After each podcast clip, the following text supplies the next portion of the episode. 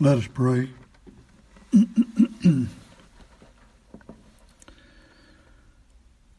Once again, our Father, we come before you asking for strength and help in time of need. That we may honor you and worship you in the furtherance of this service.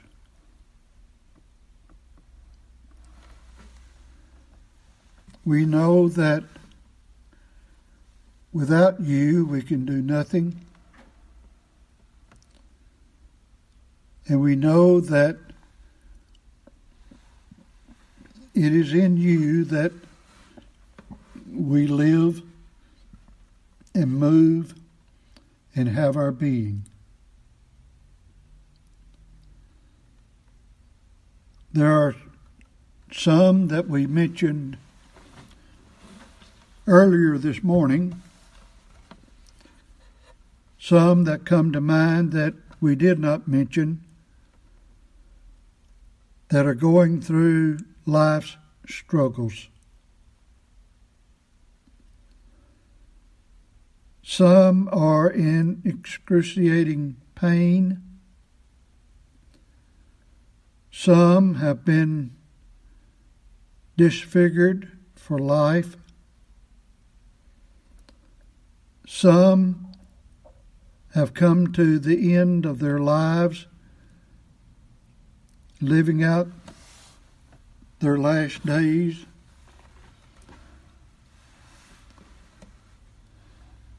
Some are young,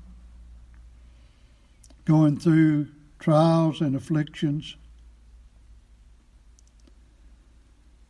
And we confess, Father, that from time to time when people are going through various afflictions, we're made to wonder what it's all about.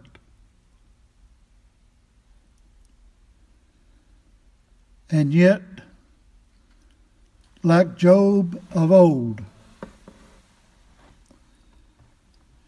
for Scripture does not really tell us whether Job knew why he was going through what he went through. We find friends and loved ones, and sometimes ourselves, sitting in the midst of trials and afflictions and wondering what it's all about. We know that we're sinners. We know that we live in a sinful world. And we know that it is because of sin that there are so many sicknesses and things of that nature. And yet we, like Asaph of old, when he saw the prosperity of the righteous and the afflictions, I mean, the prosperity of the wicked and the afflictions of the righteous.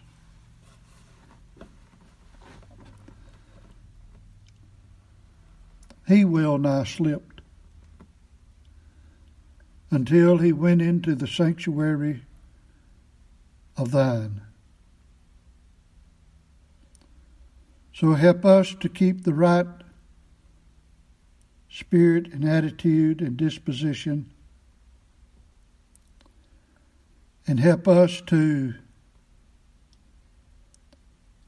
stand for the word of the Lord at all cost.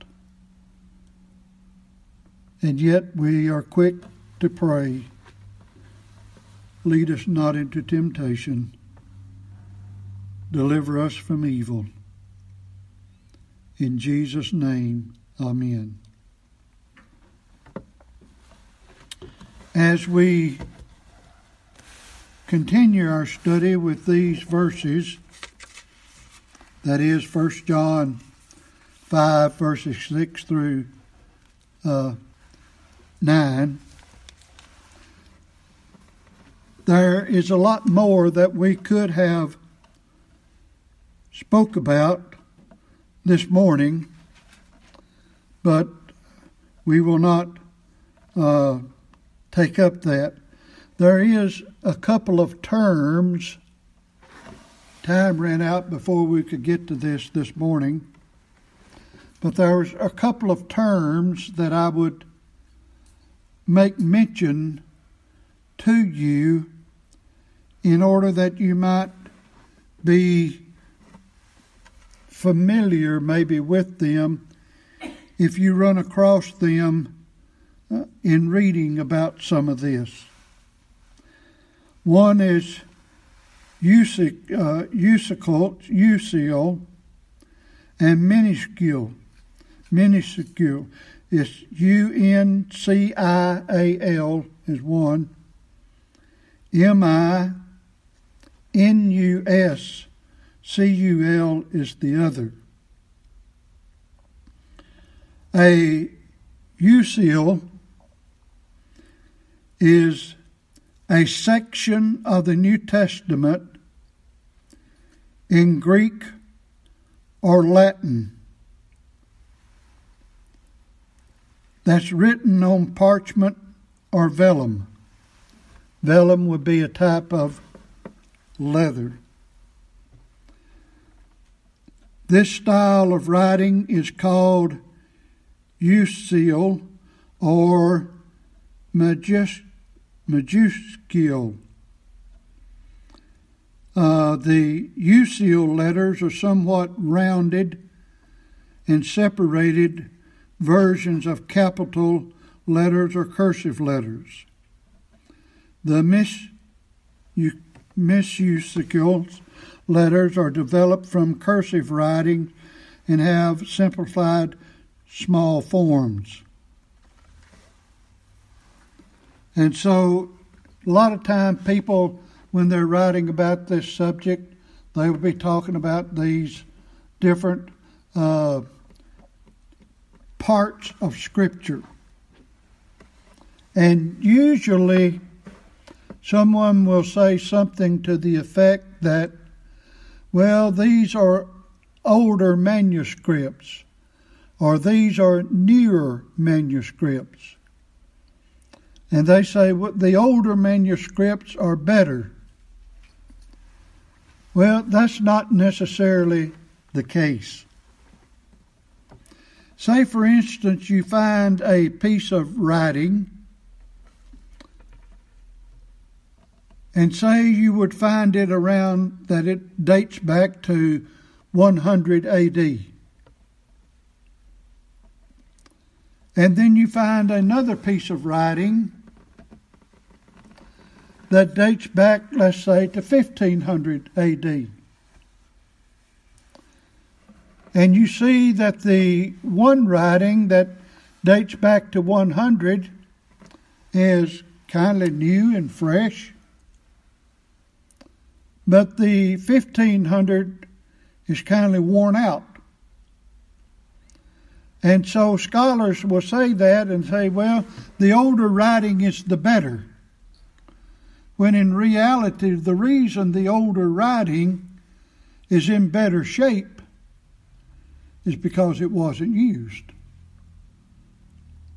In other words, the saints at that time realized that it wasn't a good piece of writing, and so they just cast it aside and didn't use it. Whereas the better writing was used and wore out. It'd be kind of like buying a shirt, uh, say 10 years ago, and for some reason you hardly ever wore the shirt. But then in the last two or three years, you buy another shirt, you really like it, and you just wore it about every day. Well, the newer shirt was not the better shirt because it was worn out because you used it all the time.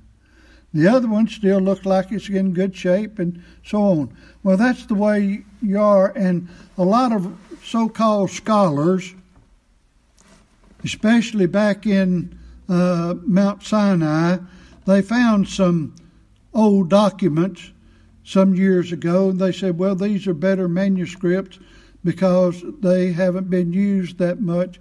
But the reason they were not used is because they weren't good, they were cast aside. And so that also enters into the discussion. And there's a lot more details I could go into, but uh, I just wanted to bring that up uh, because some people might say, well, you, you, you haven't talked about uh, these uh, modern texts are based on better manuscripts and things of that nature. And sometimes in your Bibles you might say such and such verse is not in the best manuscripts or the older manuscripts. Well, it's because those manuscripts were really not the best.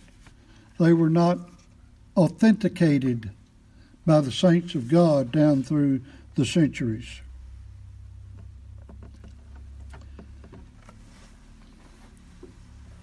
In verse 8, the bear record that bear witness in heaven, these are all the same words that we spoke about last Lord's Day.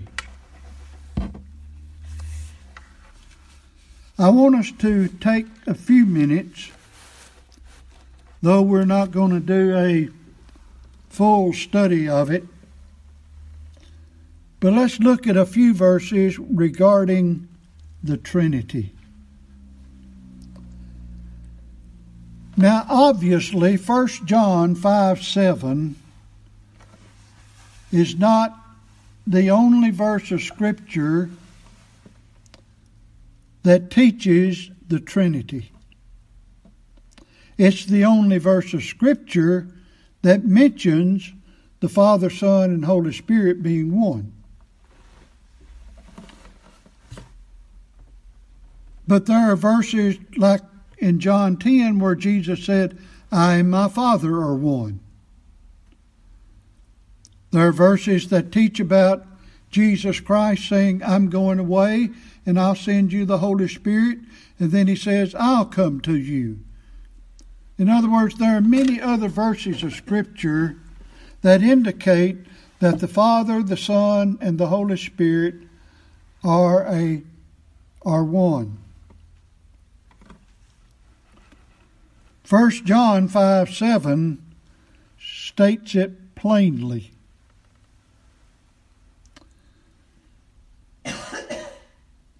But I want us to look first of all at a few verses of Scripture where the Father is designated as God.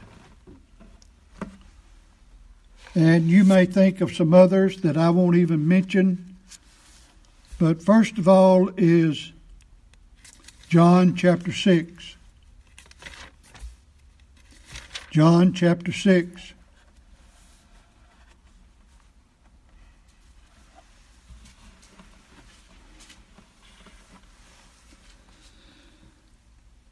Verse 27 Labor not for the meat which perisheth, but for that meat which endureth unto everlasting life which uh, the Son of Man shall give unto you, for him hath God the Father sealed. In other words, it plainly states that the Father is God. God the Father. God the Father. Galatians chapter 1.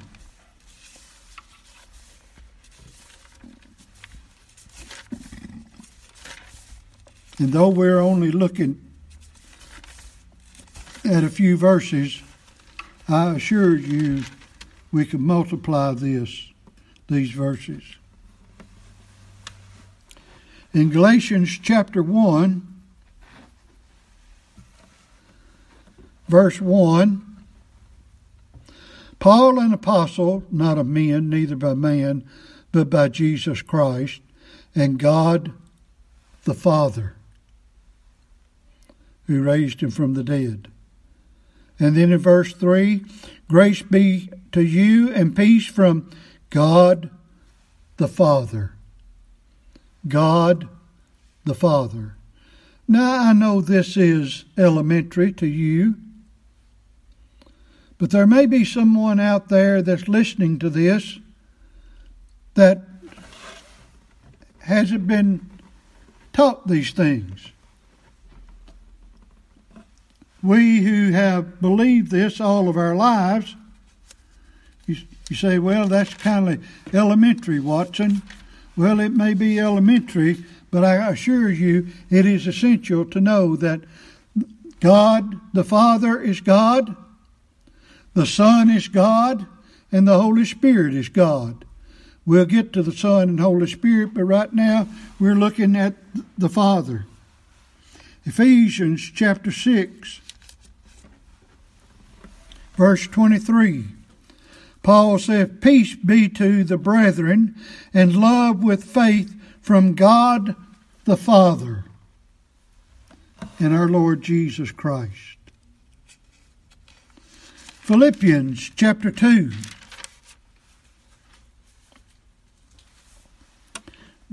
Verse 11.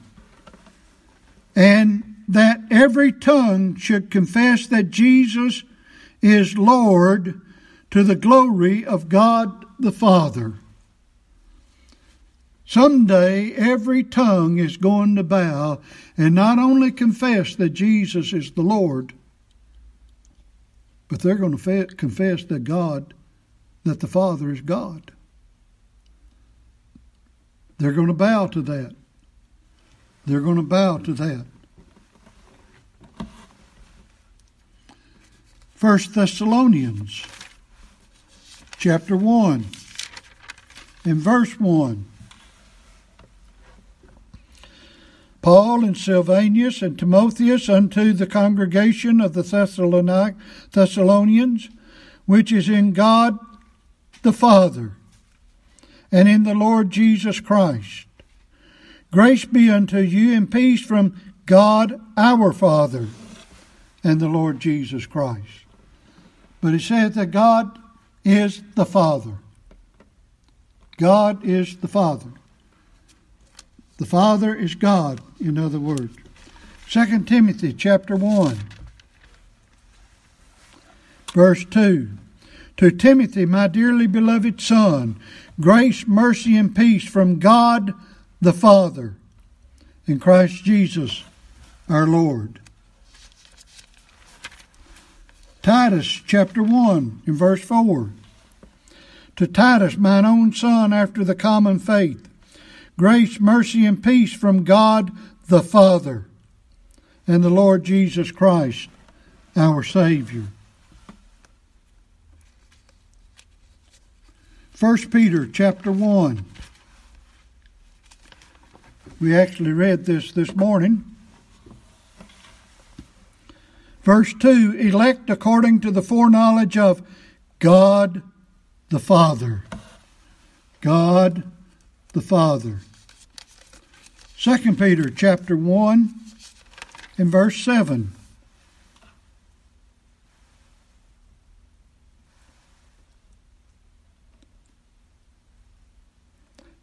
Actually, it should be verse 17 should be verse 17, 2 Peter 1 17. For he received from God the Father honor and glory, but God the Father. 2 John, verse 3, the second epistle of John. Grace be with you, mercy and peace from God the Father and from the Lord Jesus Christ, the Son of the Father, in truth and love. And then lastly, in Jude 1, Jude, the servant of Jesus Christ and brother of James, to them that are sanctified by God the Father. So obviously, we can multiply this many, many, many times to show that God or that the Father is God. God the Father. But not only is the Father God, the Son is God. The Gospel of John, chapter 1.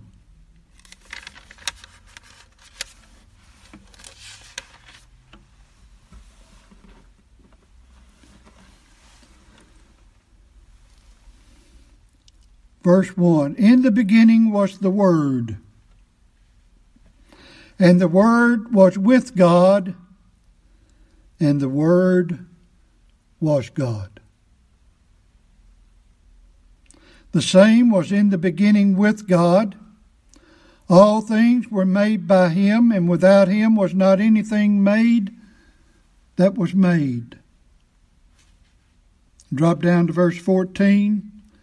And the Word was made flesh and dwelt among us, and we beheld the glory, the glory of the only begotten of the Father, full of grace and truth. And then in verse 18, no man has seen God at any time. The only begotten Son, which is in the bosom of the Father, he hath declared him. The Son is God. The Son is God. When the human the human Jesus walked on this earth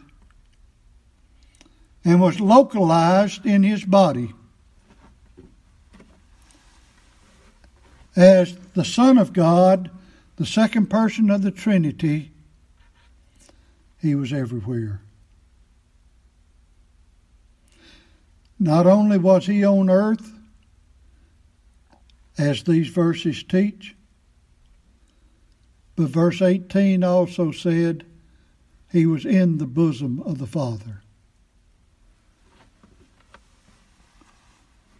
Jesus Christ is God. He's not a God.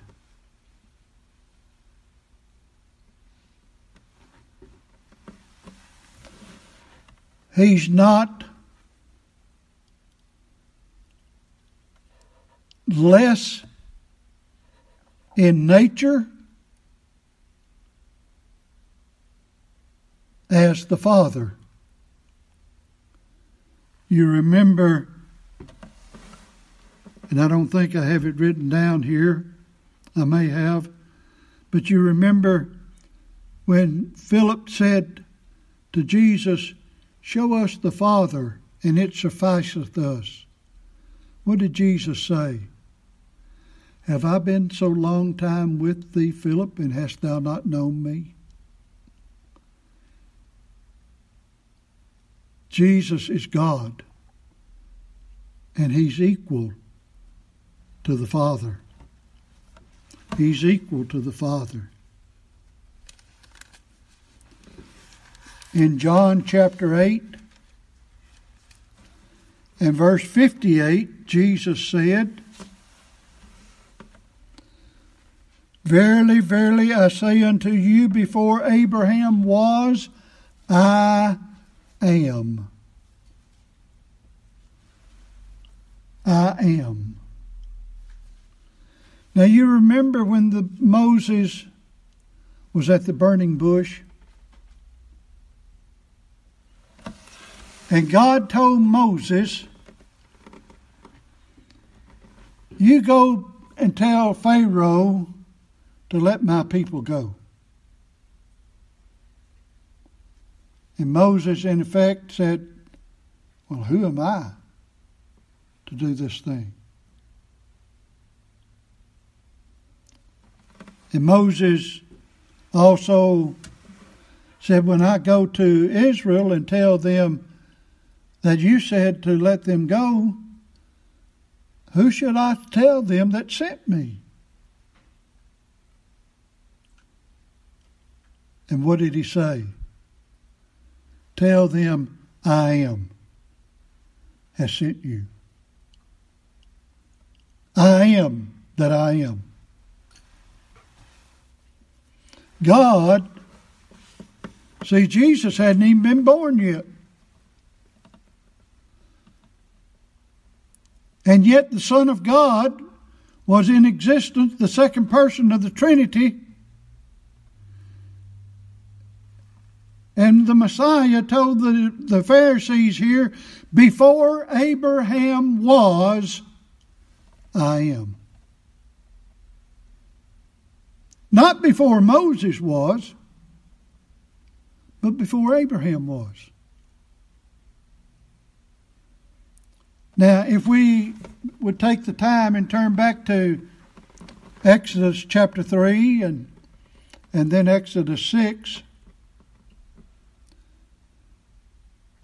God told Moses, He said, Up until this day, nobody has known me as I am. He said, Beforehand, they knew me as God Almighty. And if we would take the time and go back and look in the life of Abraham, we would see that the Almighty God told Abraham to leave Ur of Chaldee. Abraham didn't know God as I am.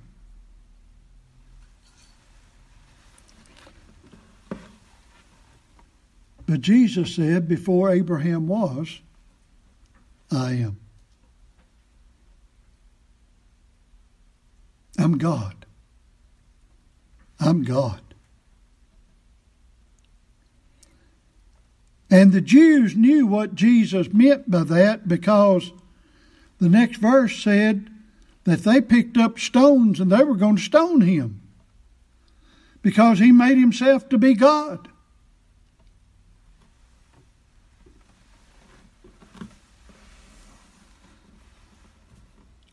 But Jesus hid himself. In other words, some way Jesus disguised himself and walked out right in the middle of them.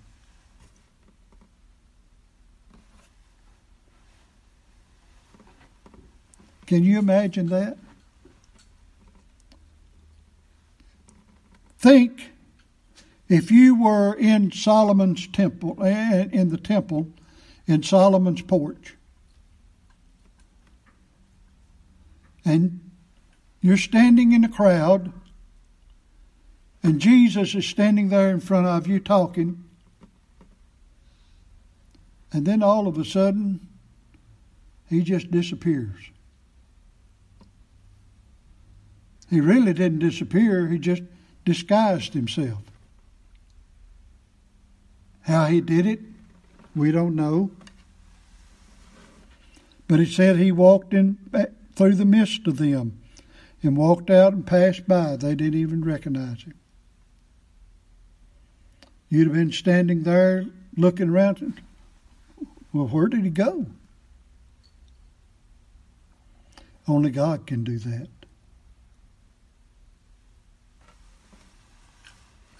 Only God can do that. In John chapter 10,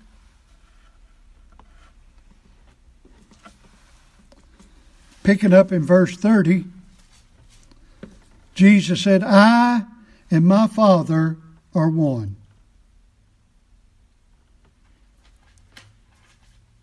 Somebody said, well, that's just two different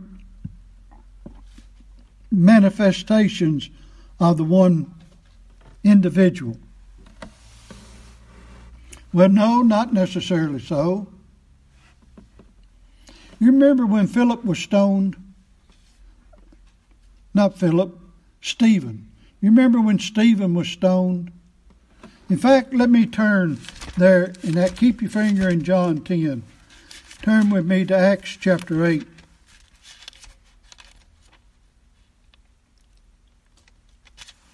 No, Acts chapter 9, excuse. No, Acts chapter 6 or 7. I'll get it right. In a minute.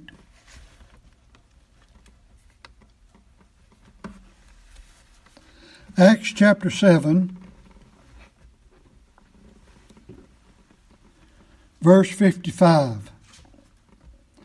And he, that is Stephen, being full of the Holy Ghost, looked up steadfastly into heaven and saw the glory of God and Jesus standing on the right hand of God.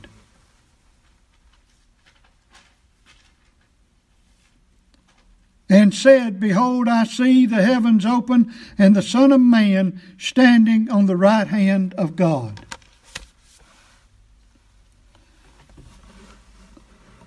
What is so unique about those verses? Philip, um, Stephen, I don't know why I keep saying Stephen saw two different things. One said the glory of God and the Son of God. The other says the Son of God at the right hand of God. In other words,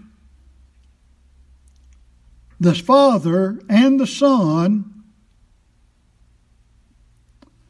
are not one entity manifesting itself in two different ways.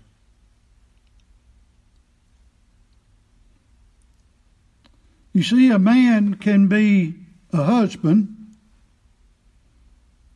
and he can be a father. So here you see a, a person showing himself in two different ways. But Stephen saw two different things or entities. You say, well, how did he see God when Christ is the manifestation of God? Say, well, he just saw the glory of God. He really didn't see God. Well, we don't know what all he saw. We may not be explain, we may not be able to explain the details, but we do know this: he saw two different things. He saw God in his glory, and on the right side of God,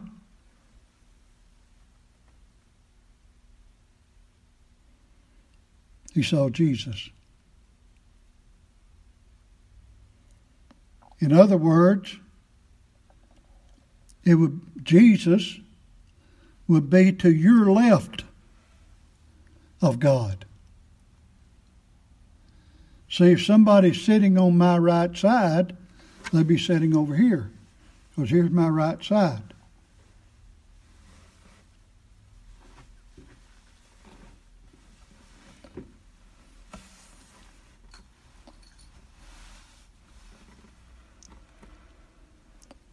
Jesus said, I and my Father are one. Then the Jew this back in John ten thirty. Then the Jews took up stones again to stone him. Jesus answered, Many good works have I showed you from my Father. For which of these works do you stone me? The Jews answered him, saying, For a good work we stone thee not, but for blasphemy because that because that thou being a man maketh thyself God. They knew Jesus was saying, I'm God. The Father is God. Jesus is God. The Son of God is God.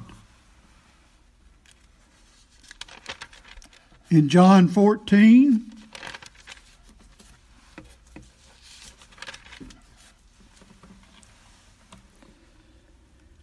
In verse 11,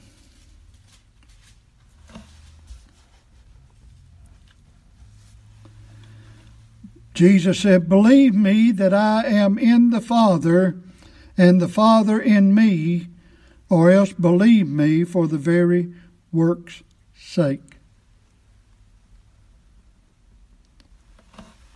Jesus was saying there, like in these other verses, that He's God.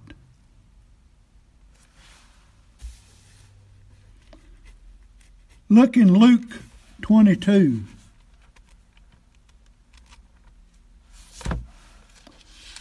Luke 22.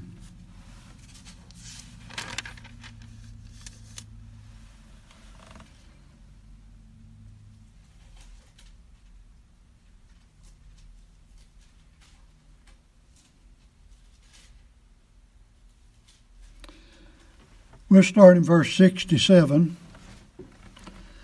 Art thou the Christ? Tell us.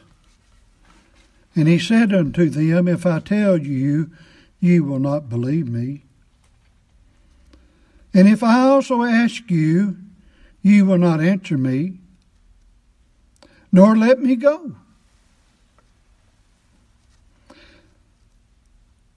Hereafter shall the Son of Man sit on the right hand of the power of God.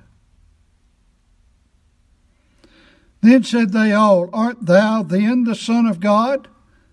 And he said unto them, Ye say that I am. And they said, What need we any further witness? For we ourselves had heard of his own mouth. In other words, they accused him of being of claiming to be God. Jesus, the Son of God, is God. And then lastly, 1 Corinthians chapter 8. And like I said, we can multiply these verses. 1 Corinthians chapter 8, verse 6. But to us there is but one God, the Father, of whom are all things, and we in him, and one Lord Jesus Christ, by whom are all things, and we by him. Notice it that in that verse, it makes the Father God and Jesus Christ God.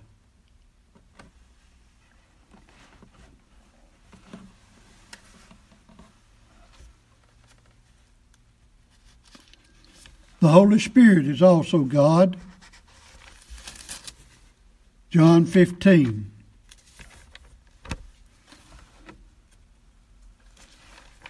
We only have a couple of verses that we use, though we could use others. But you say, might say, or ask the question, well, why are there so few verses of the Spirit claiming to be God? Because what is the ministry of the Holy Spirit? It's not to speak of himself, but to speak of who? Christ. But in John 15, verse 26, But when the Comforter is come, whom I will send unto you from the Father, even the Spirit of truth, which proceedeth from the Father, he shall testify of me. In Galatians chapter 4,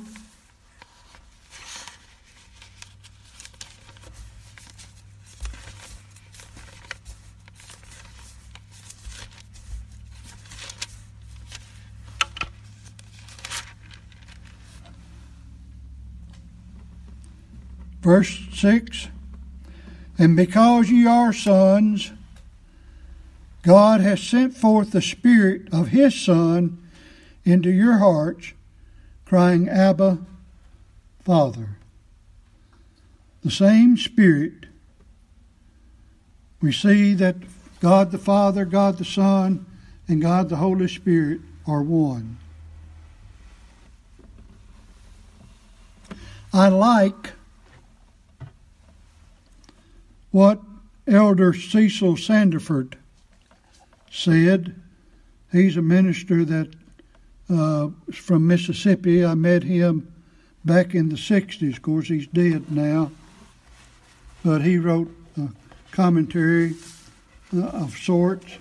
And uh, of this, he said, uh, 1 John 5 7, here John says that the Father, the Word, and the Holy Ghost bear record in heaven that Jesus is the Son of God. And these three are one. Many have attempted to explain how the three in heaven can be one. Now, listen to this. It seems to be an exercise in futility, since everyone who tries it is more confused after the attempted explanation. In other words, trying to explain the Trinity. You know, the more we try, the more we get confused. Our best course of action is to simply realize that it is that it is true, though it is beyond our ability to understand. We can't comprehend the Trinity. Why, if there were no Trinity, and there were only God the Father, who is eternal, I couldn't understand that.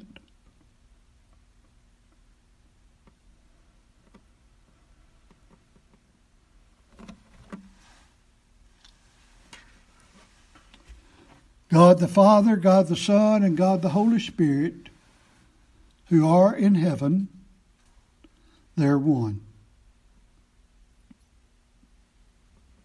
The water, the blood, and the Spirit that we looked at last Lord's Day, those three agree in one.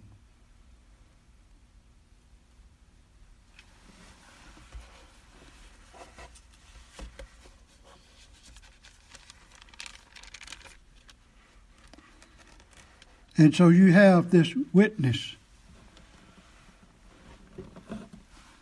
This witness.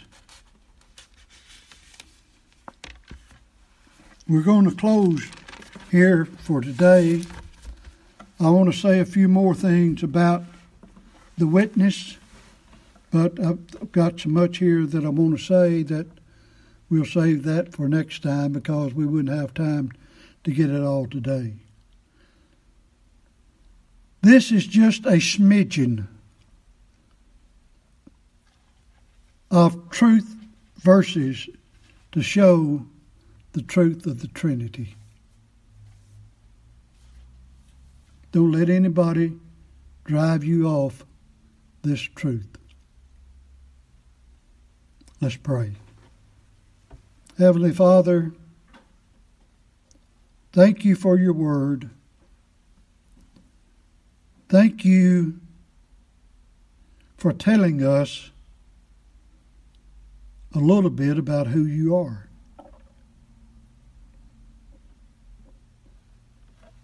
And like so many other truths, we can't comprehend it, we can't explain it, but we can believe it. And bless us to hold on to these truths at all cost. In Jesus' name, amen.